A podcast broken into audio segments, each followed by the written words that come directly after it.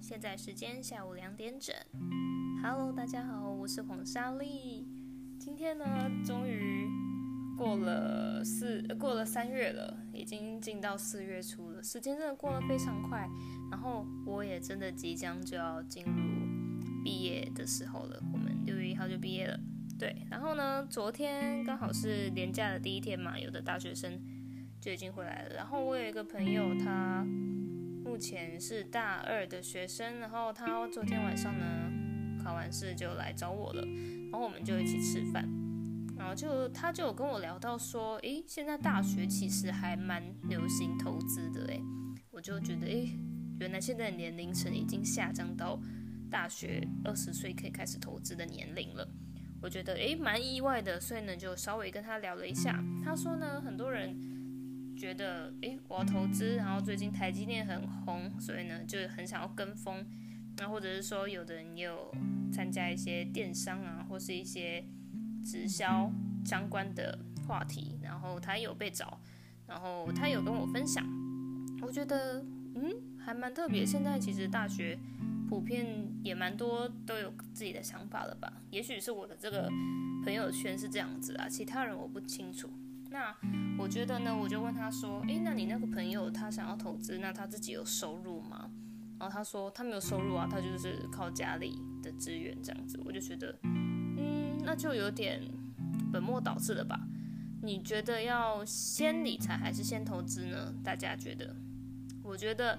其实是你一定要先理自己的财，那当然你要理财，你要有财可理，那就代表一定要先有收入。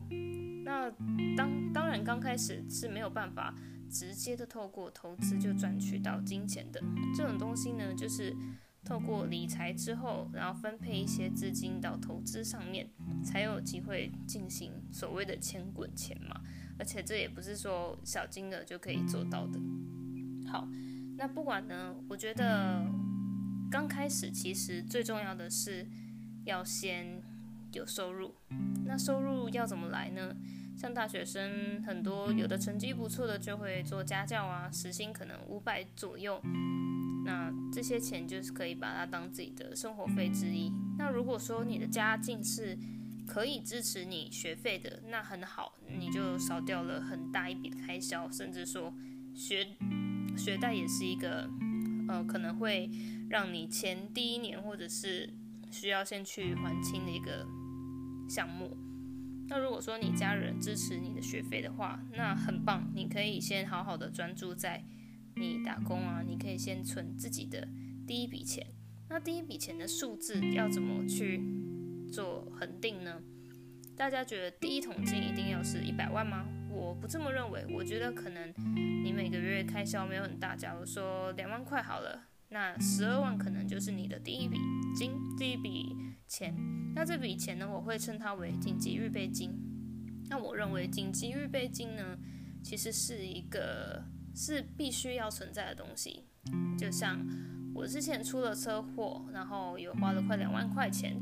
那如果我没有这笔紧急预备金的话，我要怎么样直接生出这么多钱来，或者是从我自己可能有计划要去安排的一些存款里面去拿嘛？那可能就会影响到我的那个进度了嘛。那如果呢，你有这样子的紧急预备金呢，在危急的时候，或者是说你没有办法工作。或者是你真的就是受伤了，好，假如说更惨的状况好了，你出车祸受伤了，然后你没办法去打工，你还要去住院，然后住院又是一笔另外的医疗开销，那你可能要养伤，这段时间呢，你没有办法工作所损失的东西，我觉得就是要从这个紧急预备金开始，所以呢，我也会延伸话题到说，我每次都会觉得。投资是一个好像需要很大风险的事情，但我觉得不投资的风险更大，就是那种去取舍他们的每个风险的关系，就像以前国中公民课会教的，要怎么去判断它每一个的成本、机会成本，然后去筛选出最适合自己的一个选择。那我觉得说，像在台湾的出车祸的事故率发生。几乎每天都在发生，也可能应该住在台湾的人，不可能没有看过车祸发生的现场吧？我就有看过四五个发生车祸的现场了，就觉得哦天哪，又来了，且还是在眼前活生生的上演。那我觉得发生车祸呢，是一个几率很高，也许每个人不管小的还是严重的，可能都有经历过，自己可能都有经历过，所以我觉得这个风险其实更大哎。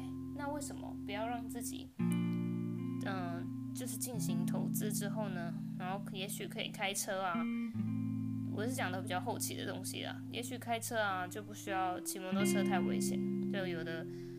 嗯，我听有的大学生，他的父母是禁止他骑机车的，因为骑机车真的出事死亡率更高，绝对是因为是肉包车嘛，不是车包人，所以就显而易见的，就是可以非常的明了知道，其实投资是可以尽早开始啊。我也觉得，诶，大学有这样子的理财热，其实还蛮好的。只是呢，前期的上网做功课很重要，因为，呃，我觉得很多人都会觉得，好像学习一样东西，刚开始遇到的那些挫折啊，或者是非常多疑问，完全是一个门外汉的时候呢，这时候可能是需要花很大力气的。那很多人可能会不想要经历过这样子的过程，然后直接跳到成果，那可能就会反而得不偿失。就例如，你觉得如果自己去摸索出一个答案来，那可能这过程中，呃，损失掉钱或是花掉钱，其实远远高于你去买课程、去上课，你去知道正确的观念，以及增强你的软实力。我觉得这个是可以去好好做比较的，就是你愿意自己去。花时间做功课，然后自己从错误中、从经验中学习呢？还是你直接去买课程，然后从那些已经有一些心得的人直接分享出来的懒人包，然后这样去做学习呢？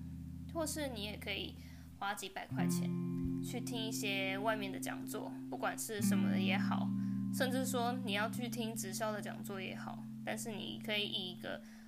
空杯的心态，然后很理性的角度呢，你去听、去分析每一个市场、每一个呃不同的行业的人呢、啊，他们是怎么想的？我觉得这对于大学来说算是一个蛮好的脑袋的投资。那你也可以去增进你自己。OK 啊，如果你想要做一个比较高薪水、高收入的话，那你可以去上一些这些工作需要的技能相关的课程啊。像是如果你是需要到外商，或是需要有比较好的英文能力，那你可以去报课程啊，然后增进自己的软实力，以及可能需要一些相关相关的专业的执照证照啊，那你就去考，你就去报课程去考，这个也算是一种投资，并不是说嗯只有金钱的投资才算投资，投资在自己的脑袋其实。对于大学来说，大学生来说会是一个很不错的选项。那如果能力许可的话，当然就是可以两个同时并进啊。但我觉得先开创出收入还是一个很重要、最最最重要的一点，因为你没有收入，你要怎么进行理财？你没有 财可以理啊。那很，如果说你等到毕业，二十二岁、二十三岁。好，真的开始找到正职工作了，你可能就需要从一个角色，从学生这个角色跳脱到职场社会中，这个转变呢，其实会很大。那心态上呢，可能也需要及时的去调整，那会有点太迟。但如果说你可以从呃现在在学校读书，然后便去打工啊，兼职的也 OK 啊，你一个月就算只有赚。一万多块，那也很不错啊，至少你有一部分可以补贴自己的，嗯、呃，生活开销，甚至说，呃，有的人可能没有办法家里给钱，你只能自己生活，那你自然而然的就一定会去打工了嘛。那如果会想说，诶，我到底要怎么去做这些事？可能的前提下，可能是家人有供给你生活费，那这些生活费呢，你可能自己要很控制拮据之外。那你自己打工下来的钱，你就可以拿去做理财。对，那我觉得顺序呢是要先从理财开始，然后再进行到投资。因为怎么说，很多人会觉得说，那我就投资，我赚到钱，我就可以去花了，我就不用再去想那些了。可是人的欲望是无穷的，对，这种东西呢，是需要去刻意的去节制、去控制的。如果你就这样放任它不管，那它只会胃口只会被自己养越来越大，那这时候就不是一种节俭的美德了。并不是说要过得多穷酸还是怎样，但我觉得学生就是身为学生的样子，可以在这时候多存到前面的钱，其实是比较好的。像是最从最简单的记账开始啊，觉得记账最对我来说从来就不是一件难事，我觉得只是有没有心想去做这件事。我觉得有一个目标为导向的话，会是一个更好的选择啦。如果你不晓得我为什么要记，我每天就花这些钱就好了，那你可能就不会有这个动力要去记。那如果你从根本去了解说，诶，理财的重要性，那你可能就会自然的就会想要去记账。那这是一个前因后果的一个关系啦。好，嗯，对。如果家人支持的话，这当然是更好了。那没有办法，就只能比较辛苦。像我目前就是全全部都算是自己去抚养自己，也没有办法。虽然是跟爸爸同住啦，但我跟他说好了，就是要财务关系要分开，然后他也是蛮支持我这个决定的。所以他偶尔会请我吃饭，我偶尔也会买东西给他，这样子就很要保持这样的财务。独立的状态，才会渐渐的习惯说，不要一直受别人的恩惠，然后不懂得回报，这样，嗯，就是可以从大学就慢慢的开始培养起这样的概念，我觉得是蛮好的。好，那我觉得最后呢，就是不要急着说，哦，我现在很缺钱，然后我就是一定要开始赚钱了，那。对，赚钱是一定要的嘛，但你不要说急着说要投资，你可以先去学习，诶，这些东西到底是怎么来的，也不一定真的要花几千块甚至几万块去买课程，投资的课程，因为这可能对学生来说是比一个比较蛮重的负担。那你可以从打工开始，存钱存到你的预备金，你的紧急预备金。那你也可以设定六万啊，因为学生可能花费没有到很大的话，一个月可能花一万块，也许啦。假就是举个例子嘛。好，那你先存六万块之后呢，然后你再去做你的分配，你的投资分配。那当然是可以慢慢的去寻找自己适合的模式，适合的方法。并不是每个人都是同一个投资的方法或者同一个组合。那满二十岁了就可以开始开户投资了。那这时候呢，一定要先了解自己到底在投资什么东西，不要跟风，千万不要跟风。那大学也是一个很多像是小型社会了，所以呢，很容易受到同财的影响，这是必然的。那要保持自己的想法。不要被别人鼻就鼻子就被别人牵着走了，那很危险。好，那最后呢，不要让自己有负债，千万不要让自己有负债。那如果有有学贷的这些东西，先还清，先还清。那信用卡这个东西呢，不要不要不要记卡债，千万不要记卡债。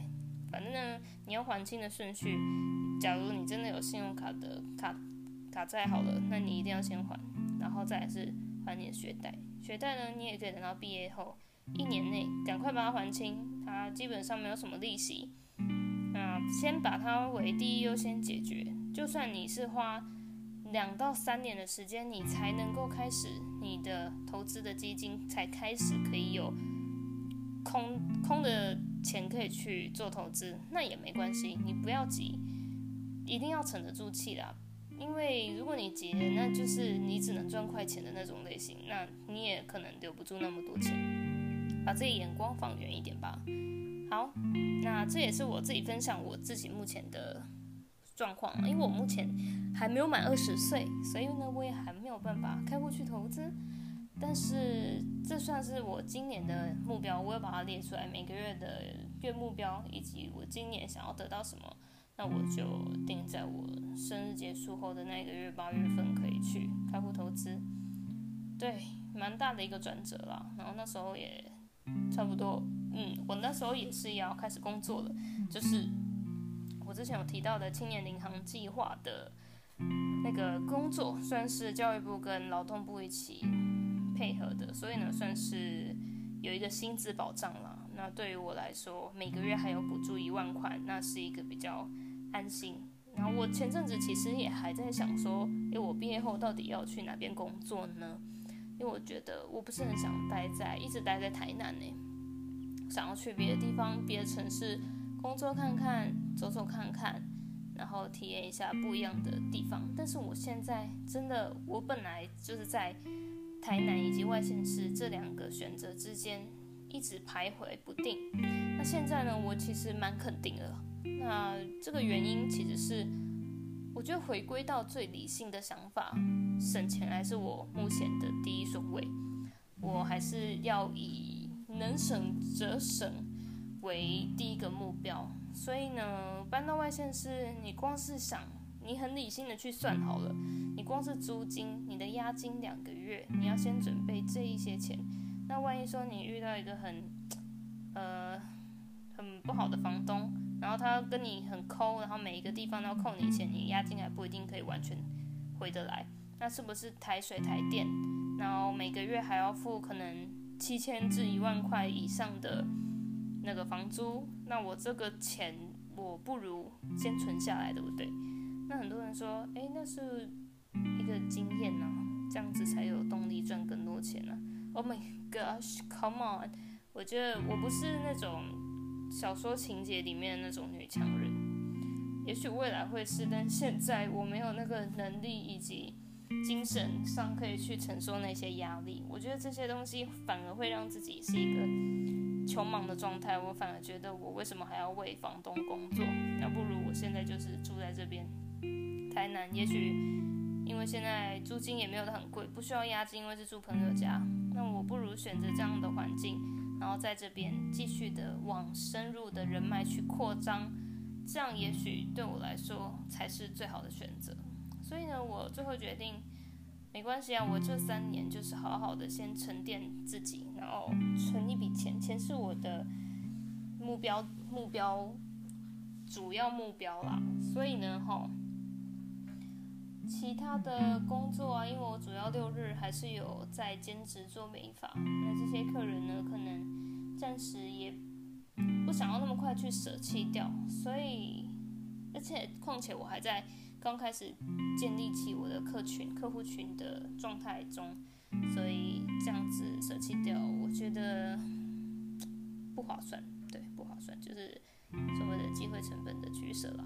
好，那今天差不多就聊到这边啦。我好像还是第一次聊，就是关于钱的话题吧。主要是最近有听那个优劝，他有分享他自己好像跟另一个嘛好业吗？